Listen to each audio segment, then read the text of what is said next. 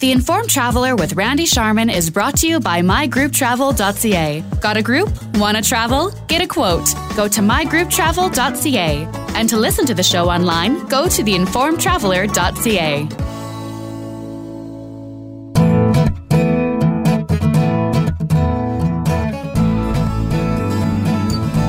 Welcome again to the Informed Traveler Radio Show. I'm Randy Sharman. This part of the show brought to you by Park to Go, Value Valet, no hassles, no delays. That's a promise.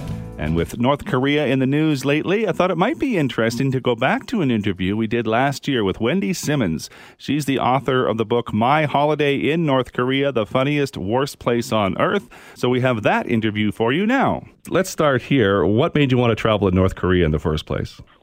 Well, I'm an explorer, obviously, and I'm interested in seeing the whole world. And uh, you know, these days it's harder and harder to find unique experiences, and uh, North Korea really delivered on that front. You know, it's like no place I'd never been before. So um, it was just I wanted to go to see it before it changed, and to see how people lived and if it was the same as everything I'd seen on the news. Mm-hmm. Well, I've read your book, and I think uh, I will never take for granted the freedoms we have here in Western society and the life we live because it certainly.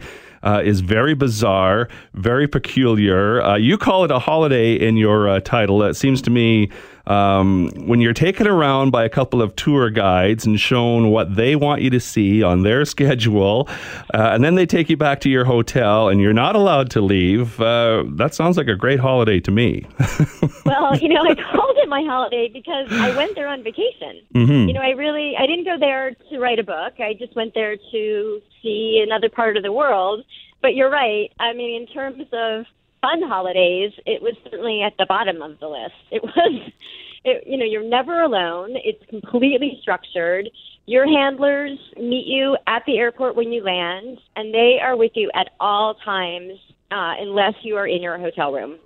And that includes, I mean, and, and, and by the way, this is my experience. It may be different for other tourists. I think everybody has handlers with them, but the the extent to which mine monitored me may be different than what other people experience. But mm-hmm. I wasn't even allowed to go to the bathroom by myself. I mean, I, I was with them all the time, unless I was in my room asleep, essentially. Yeah. Well, tell me what a typical tourist has to go through just to get to North Korea to begin with. Some of the hurdles you might uh, do just getting there and planning a, a trip, and then uh, some of the highlights, if that's what you want to call them, and, and maybe maybe talk a bit too about your handlers. There's older handler, there's fresh handler, and then there's driver that you explain in the book. Yeah, three characters to say the least. I'll tell you, getting there isn't that difficult, or it wasn't for me. There's a couple of agencies that are based in China that do really all the legwork for you. Uh, you you know correspond with them, and they help you get the visa and you before you can actually get a visa to North Korea, you have to plan your hour by hour itinerary and submit it. And uh, the North Korean government won't actually issue you a visa until 24 hours in advance. So you have to fly to Beijing uh, without certainty that you're going to be allowed in. And then once you're in Beijing, they'll issue a visa or they won't. Uh, it's the getting out part that's become more difficult these days. And, uh, you know, the itinerary is varied. I was there for quite a long time compared to most people. I was there 10 days, which doesn't sound like a long time, but in North Korea, believe me, it feels like an eternity. and, uh, you know, I did such strange things. I went to orphanages, I went to farms, I went to, you know, schools, these things called children's palaces, which are these after school programs reportedly, you know, factories, all all kind they, they want to show you the totality the, sorry, the totality of Korean life as they believe um, you know, it, it shows the country in its best light. But there's sort of a certain a certain um, similarity to everything you do there because it's all um, you know, I don't know if you want to say it's staged or not. It's that's really the conundrum of the trip is how much of what you're seeing is real. But everywhere you go, uh, you're met with local guides who are all dressed the same and sound the same and say the same thing. And nowhere are there any you know regular people when you show up and and uh, so it's a very surreal experience. So it's exhausting, and um, and nobody, you know, speaks the truth or will answer any questions, and everyone's lying to you all the time, and it's just crazy. It's the craziest trip I've ever been on. Well, it's true, right? The, the, when you read the book, it's like these, these blatant lies about uh, what was one instance you're looking at, uh, I think, a couple of high rise apartments, and they said, oh, it only took six months to build or whatever, and there's nobody there. Like, and they're not even done. I mean, like, I was standing outside in the rain, and they literally told me it was a nice sunny day.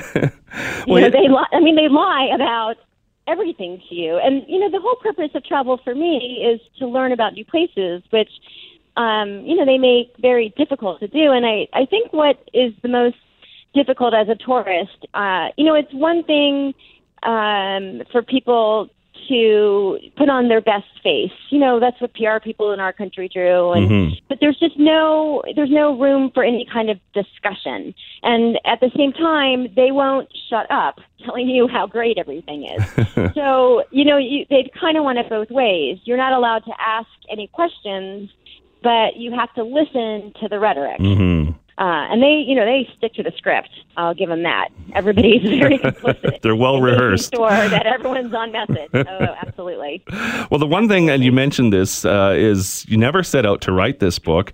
And while uh, you were there, you were almost afraid to take notes or anything like that for fear of, you know, any kind of reprisal. So everything's mm-hmm. from memory, pretty much. Uh, and I, I think that's pretty hard to do. It's one thing, you know, when you come back from a holiday, everything kind of blends together. So uh, it's, it's kind of a unique uh, way of writing a book, isn't it? It is, but you know, well, first of all, I have a decent memory, but second, it was such a unique experience and so crazy that um, you know that was the whole reason I wrote the book. I, it just stuck with me. I couldn't get it out of my head, and you know, normally when I travel, I write Facebook posts all the time and blogs as I go, and and everything that was happening to me there was so insane every day that I really worked to commit things to memory. And when there was particular instances or things that were said, I would take sort of cryptic notes in my phone. Mm-hmm. And and you know I'd write like half in Spanish, half in English, you know, in different. I'd put them in address books, that kind of thing. And the second, literally, the the second I cleared customs in China, I ran to the airport lounge and wrote down every single thing I could think of.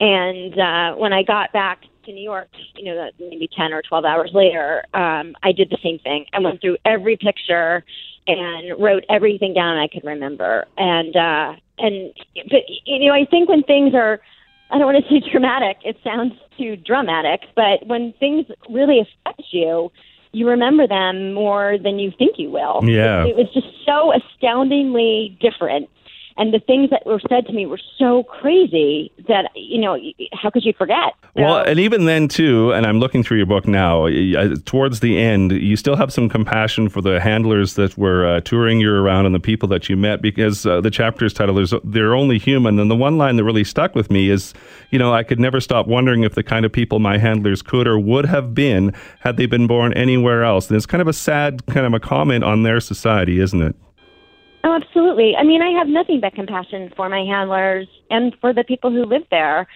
And, uh, you know, that's why it was also part of what made it the worst place. It's not the people. You know, they grow up in a bubble like none any of us can understand.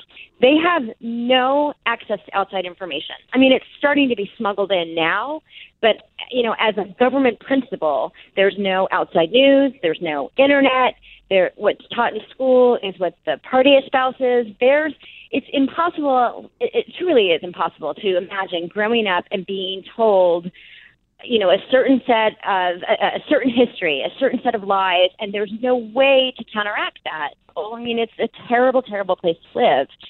So you can't feel anything but sympathy for the people who live there. Mm-hmm. Well, it's a fascinating read. I wish I could say I want to go to North Korea now, but I don't.